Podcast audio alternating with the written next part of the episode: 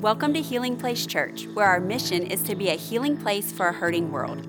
Listen each week for updated content and be sure to share with your friends. We hope this podcast is a blessing and a resource to you as you pursue God daily. We are kicking off a brand new series for the month of February called At the Table. Somebody say, At the Table. I love this because our word for the year is freedom. And last month we spoke on how to be free in so many different areas of our lives free in our mind, free in our habits. We talked about being connected to the truth, and truth sets us free. I wanted to spend the entire month of February talking about freedom in our relationships. Okay, and so at the table is a picture of the relational equity that each one of us has. So, today, just to give you a little layout of the series, I want to introduce this topic. And, and really, the, the, the question that we're going to answer today is this Is Jesus at your table? Is Jesus at your table? Come next week because we're going to talk about romantic relationships. And Rachel, my wife, is going to share the stage with me. We're going to do a little tag team. Uh, we're going to talk about dating relationships, talking about if you're engaged. We're going to talk about married relationships. Or, man, if you have a desire to share life with someone. So don't forget that. Next week is going to be awesome. You don't want to miss that. After that, we're going to talk about friendships, how to have healthy, life giving friendships. And then the last installment that we're going to finish this series, and we're going to talk about family relationships. Come on, how many of you have a little crazy in your family? yeah, if you didn't raise your hand and you can't think of anybody crazy in your family, it might be you. Come on, somebody. I'm gonna do my best to preach and teach this message from the table, okay? I know this is a stretch because I got so much energy in me. There's so much fire, ADD, ADD, I hope that this chair has a seatbelt, all right? Uh, I'm gonna try to sit at the table to give you a picture of the importance. Why would we call this series at the table? You know this to be true, okay? Especially in South Louisiana. Do you know one of my favorite things? Because I'm from the Midwest. I, I, was born and raised in Missouri, in the heartland of America. But then when I was in the ninth grade, my parents moved down here to the bayou. And man, it was like a culture shock. I mean, it was like a shift in my understanding and I, in, in my thinking. So much of our time in South Louisiana is spent around the table. Can I have a good amen? Ah, Aye. The only thing that would have been better is me to have a long table, put out some newspaper, and dump some crawfish out here. But then y'all would be so jealous of me having to watch me eat crawfish right in front of you. So much time that we spend with people is centered around the table. Family dinner is a big deal. Having your family together to rehearse the day, to share moments together, to experience one another, the fellowship around family dinner. Uh, I thought about Sunday lunch. How many of you have a routine every Sunday? You go get lunch after church. You don't? Listen, y'all are still fasting. For the month of January, we talked about fasting. The month of February, it's feasting. Come on, talk to me. Date nights. How many of you have date nights? y'all need to come next Sunday. Y'all need date nights when you sit around a table and you share your dreams and man, you lean into one another. Um, I, I, thought about even coffee shops. When you, when you go to the coffee shop and man, you build a friendship, it's, it's around a table. How many of you remember back in junior high, the middle school cafeteria? The drama around the lunch table in middle school. What table are you going to sit at? Or will you be at the populars? Or, or, you know, will you be with the jocks? Or will you be with the who's who's? And all the dynamics that come with the table. I remember in high school when I first declared my love to Rachel at a table on Essen Lane under the golden arches. I was knocking down a double quarter pounder with cheese, telling her, baby, I can't live without you. You know, three of my favorite phrases, okay? I, I, lo- I thought about this this weekend. Three of my favorite phrases. The, the, the first one, I love you. Somebody say, I love you. Isn't it great to be on the receiving end of that? Ah, I love you. That's a great phrase. You know what else is a great phrase? I'm sorry. I've told Rachel I love you 10,000 times. I've told her I'm sorry 10 million times. I, I, love you, I'm sorry, but then here's a third great phrase, and perhaps my favorite where are we going to eat? Some of you are texting that person next to you right now thinking, hey, what's the plan? What's the dinner plan? I'm getting hungry already. Uh, you know, food becomes the centerpiece of our lives. This table represents nourishment, not just physically, but emotionally, spiritually, relationally. Think about it. Every happy time, every happy moment in our life is connected to food, right? Somebody graduates from high school or college, guess what? We're going to eat somewhere. Uh, you have a baby, guess what? Somebody's going to bring over a meal to you. Uh, every happy moment is connected to food, every sad moment is connected to food. Somebody's sick and in the hospital. Well, I'm gonna bring over a casserole. Bring somebody bring you a meal. You lose a loved one or a family member. They gather around and you, you break bread together. Every happy moment, every sad moment, and every moment in between is connected to the table. And so, for this series, uh, I'm so excited to talk about the dynamics of the table and the relationships that you and I experience in life. This is so important. Do you know in, in biblical days, in ancient Jewish culture, the table is what brought people together? Different backgrounds, different experiences, there was commonality around a table. For the Jews, the table represented intimacy, it represented a shared experience. There was this thing called fellowship. When you eat with somebody, you receive them and they're receiving you. Does this make sense? The, the table was a big deal. It also represented joy. How many of you food makes you happy? Oh man, I have discovered that my attitude is directly proportional to my food intake. When I hear Rachel say, it's time to eat, whoo, man, the adrenaline, the endorphins, it's a great day. Uh, the table represents intimacy, fellowship, joy, the sharing of ideas. The table, in fact, ancient rabbis, Jewish rabbis said this that it was impossible to separate God from mealtime. And it was so much more than just saying the blessing before you eat. But for, for the Jews, the table represented a chance to teach their children about the Torah. In fact, the Jewish tradition was that if you shared a meal but didn't talk about Torah, then you were wasting an opportunity.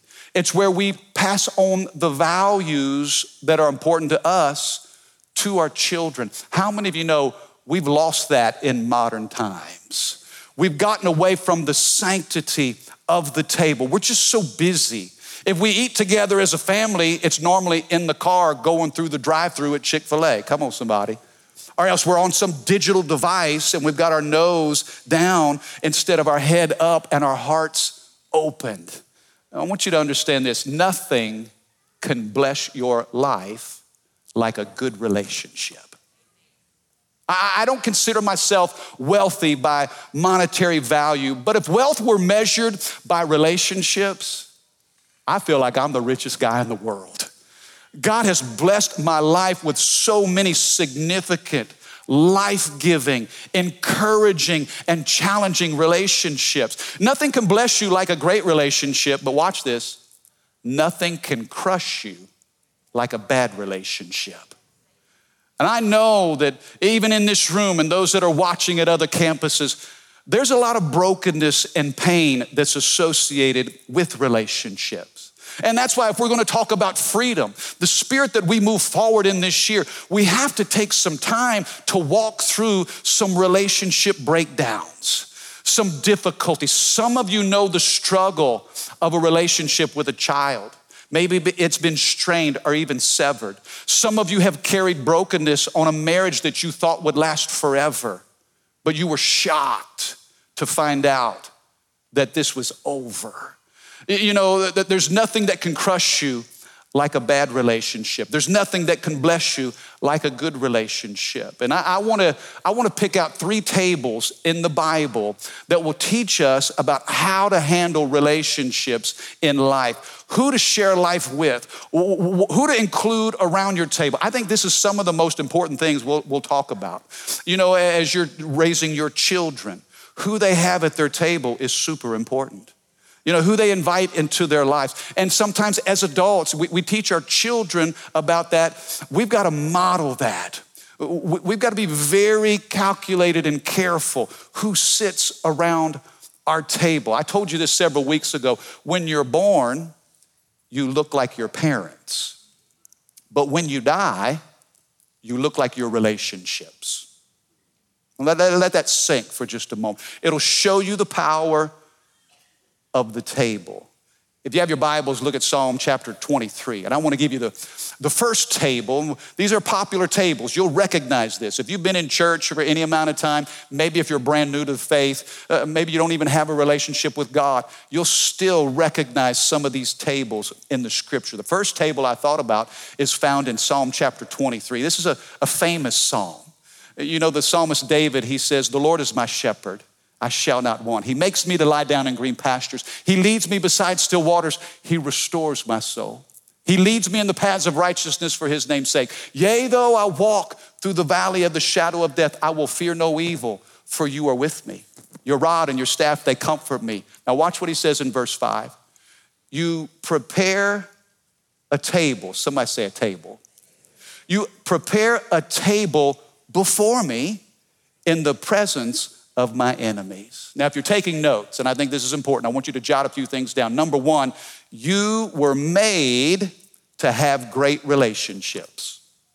You were made to have great relationships. God's plan and His purpose for you, when He designed you, it wasn't so you could solo f- flight this thing called life. No, it was built for relationships. He made you and me to experience great relationships. The Bible says He prepares a table before us. That word table in the Hebrew, it, it paints the picture of bounty and blessings and feast. God is preparing a bountiful table in front of you. Hear me, church. Oh, it's hard for me to sit in this seat. It's hard for me to sit down. God's heart drips with abundance for you. I mean, abundance. We serve a God who does exceedingly abundantly above. And when it comes to your table, He has prepared a bountiful table, a feast. In other words, there's so much food, nourishment, and resource available that you can't just have one seat at the table. Can I have a good amen? God's saying, I'm going to bring great relationships into your life, and then I'm going to resource you and supply you with everything you need. Oh, this is so good. I love this picture because God is preparing the table. He's the host. I'm going to give you bountiful feast. I'm going to supply people in your life that will add to you and multiply God's goodness to you. Mama said there were four kinds of people in life those who add, those who subtract, those who multiply, and those who divide. God wants to bring people who will add and multiply goodness to you. You say, well, wait a second, Pastor. You said that He prepares the table before me in the presence of my enemies. Now, listen, God not only prepares the table, but He pays for the meal too. He, out of his bounty, is going to resource you with people at school, people at work, people in your neighborhood, people at the church who are going to speak life to you even in the presence of your enemies. You say, Mike, what about the enemies? Uh, uh here's the picture God's trying to create. In spite of conflict, in spite of adversity, God is going to be gracious to you. Now, let me tell you a little uh, when God set me free as it relates to relationship. I'll never forget when God freed me, He delivered me from having to be liked by everybody. Can I tell you, people pleasing is such a bondage? And especially as a pastor, it is impossible. You can't please everybody. But if you aim to please the Lord, come on, God is going to resource you with people that will help you to be pleasing to Him and not worry about the rest of them. Oh, this is so good. In spite of conflict, in spite of adversity, God's gonna prepare a table for you right in the presence of opposition and struggle. Now, let me say this when you have such a bountiful table, okay, consider this. When you have more that you need, build a longer table. Don't build higher fences. Sometimes we take our wealth and our abundance and we, we want to build a fence and just keep it to ourselves. Can I tell us? The blessing that's on us is not just for us.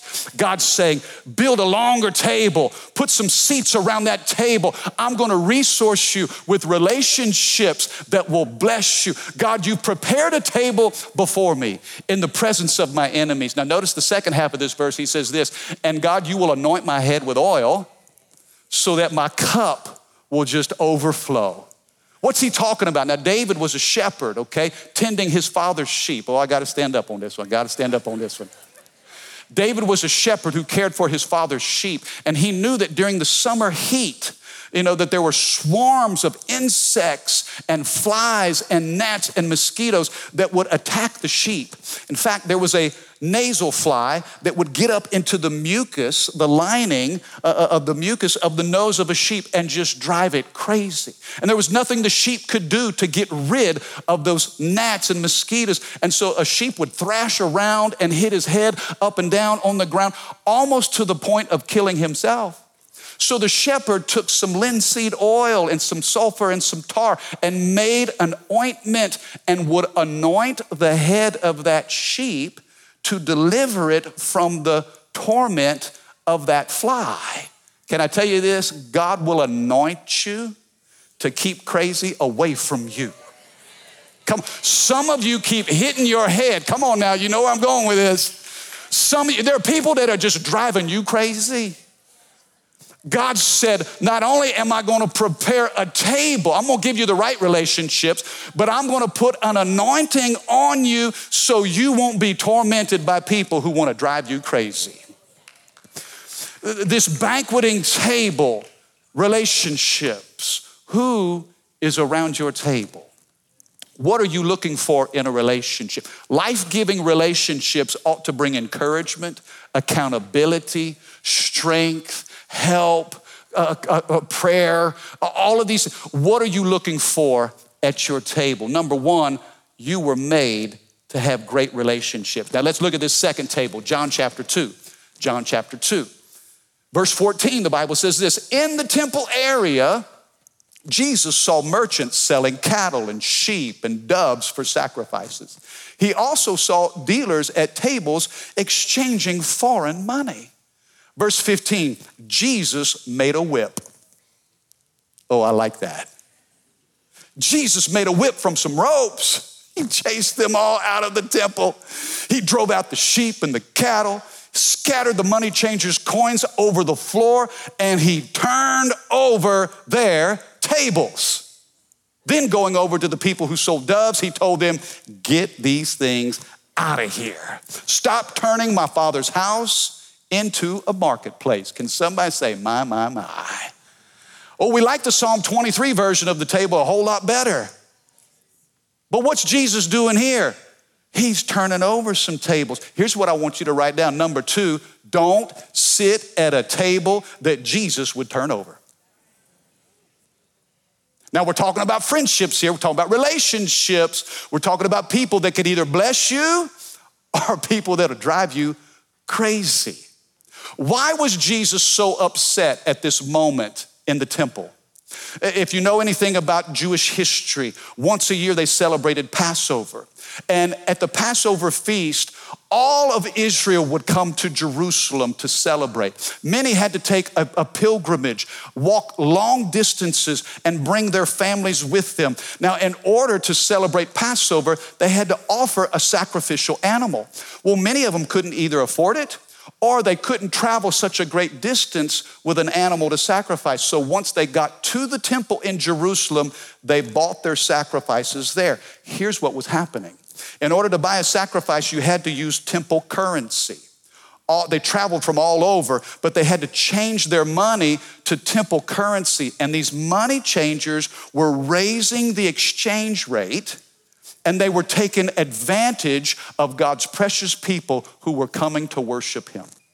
That's why Jesus was so upset. The Bible says he threw a temple tantrum. Jesus threw down in the temple. I love this because this kind of flies in the face of the image we have of Jesus. We like to picture this nice, gentle Jesus, this sweet, loving, uh, almost apologetic Jesus. He's this frail kind of human being that's carrying a lamb, and little children are, are playing, uh, bring around the rosy at his feet. But the Bible says Jesus made a whip.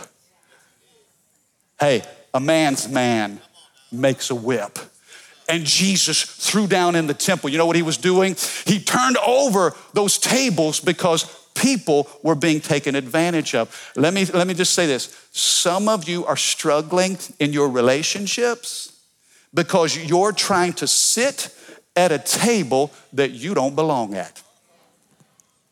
You're trying to find a place and a space, and Jesus said, That table's not for you. In fact, Jesus is trying to turn over that table and you're thinking, man, why is my life in chaos? Because you're trying to sit at something that Jesus says you got no business being at. Uh, you sit at the table of comparison.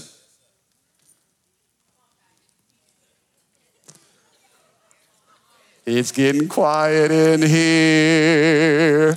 Or, or maybe you, you, you sit at the table of insecurity thinking that, well, this group will validate me.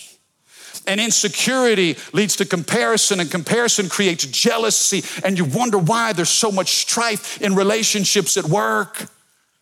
Oh, I mean, you, you're scrolling through Facebook and you're trying to keep up with the, with the Joneses.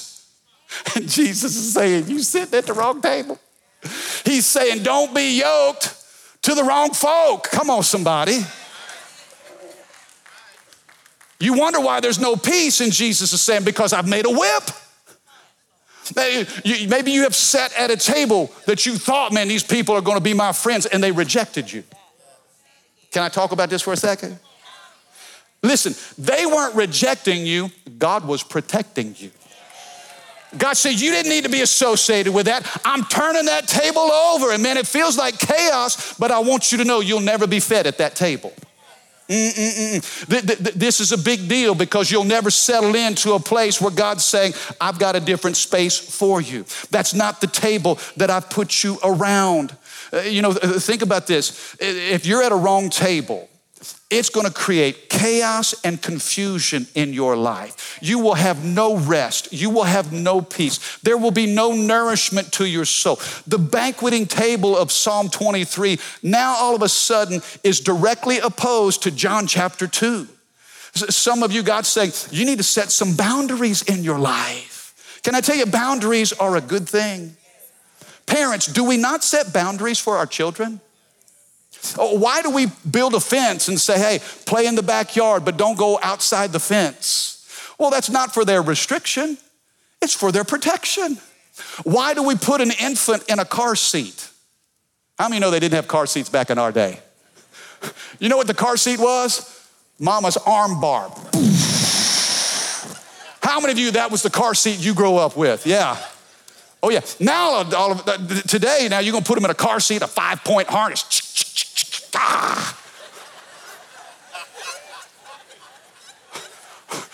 Why do we do that? Well, that car seat is a boundary, it's to protect them. Listen, if we will create boundaries for the physical well being of our children, don't you think it's smart to create some relational boundaries for your emotional well being? Uh, this is a big deal. Can I tell you this? You can forgive people without accepting them back into your life. Forgiveness does not mean total acceptance and best friends, and yeah, we're gonna do like, yeah, yeah, yeah. You, you, you can forgive them and release them. Come on, somebody say apology accepted, say access denied. Come on, say that again. Say apology accepted, say access denied. You need some boundaries in your life because you're sitting at a table that Jesus said, Now I'm about to turn that thing over. Hey, you say, Well, Pastor, what if I upset people by setting boundaries? Do you know? I'm trying to set somebody free today, okay? I'm preaching from my own pain, all right? You can tell this is personal to me. The only people that will be upset with you for setting boundaries are the ones who've been taken advantage of you for not having any boundaries in the first place. Oh! What table are you sitting at that God's trying to turn over? Man, back away from that table. Let God eliminate some people from your life, and then let's find the right table to lean into. There's a, there's a feast, there's a banquet that God has available to us. God wants you to have rich relationships. But don't sit at a table that Jesus is turning over. You'll never know who doesn't need to be at your table until you decide what you're looking for in a friendship and relationship. God's wanting to set us free. Now, here's the last table. Number, number three, look, look at the Gospel of Mark, Mark chapter 14. Scripture says that, let me hustle. So Jesus sent two of them into Jerusalem with these instructions.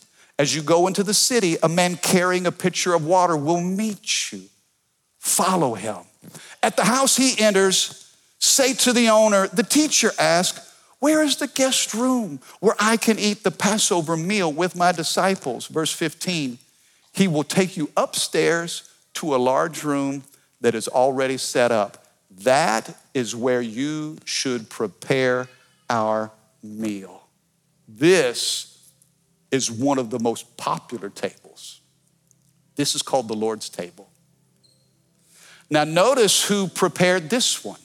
Jesus sent his disciples ahead to prepare the meal. The Psalm 23 table, God prepares. Oh, I love what, watch this. Watch how the Holy Spirit's gonna weave this together.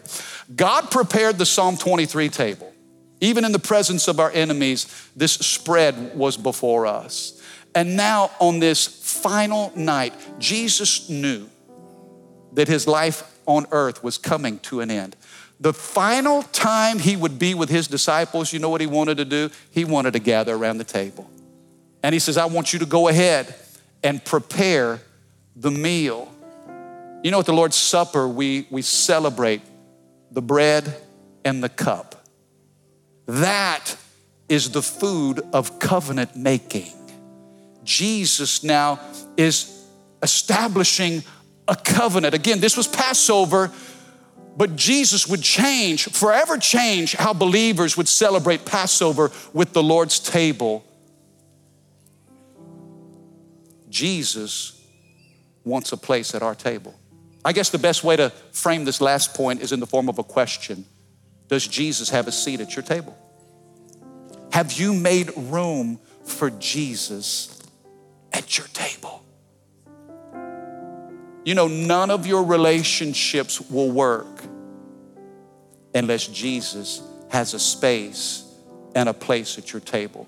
None of those horizontal relationships, whether it's a friendship, whether it's a marriage, whether it's a relationship with a child, a coworker, a neighbor, family, none of those relationships will work until you and I give space for Jesus at our table. The truth is, some of us are having a hard time in our relationships because we haven't made room for Him.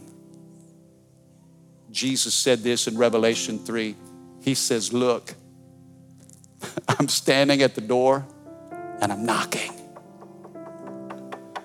Jesus is knocking. He's on the outside. He doesn't break the door down, but he knocks. The invitation to you and to me, Jesus is on the outside. Will you let him in? The scripture says this if you hear my voice and you open the door, I will come in.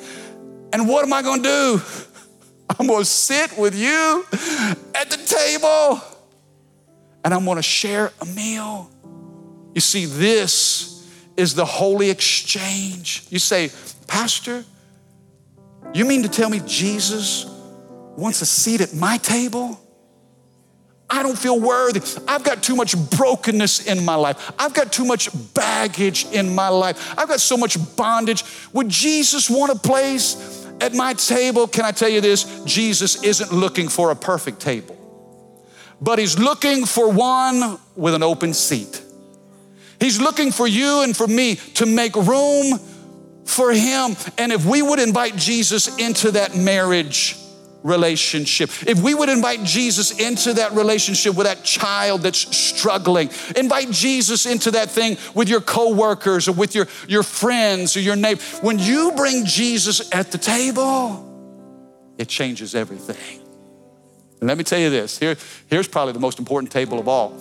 When you invite Jesus to your table, he says, I have a table for you in eternity.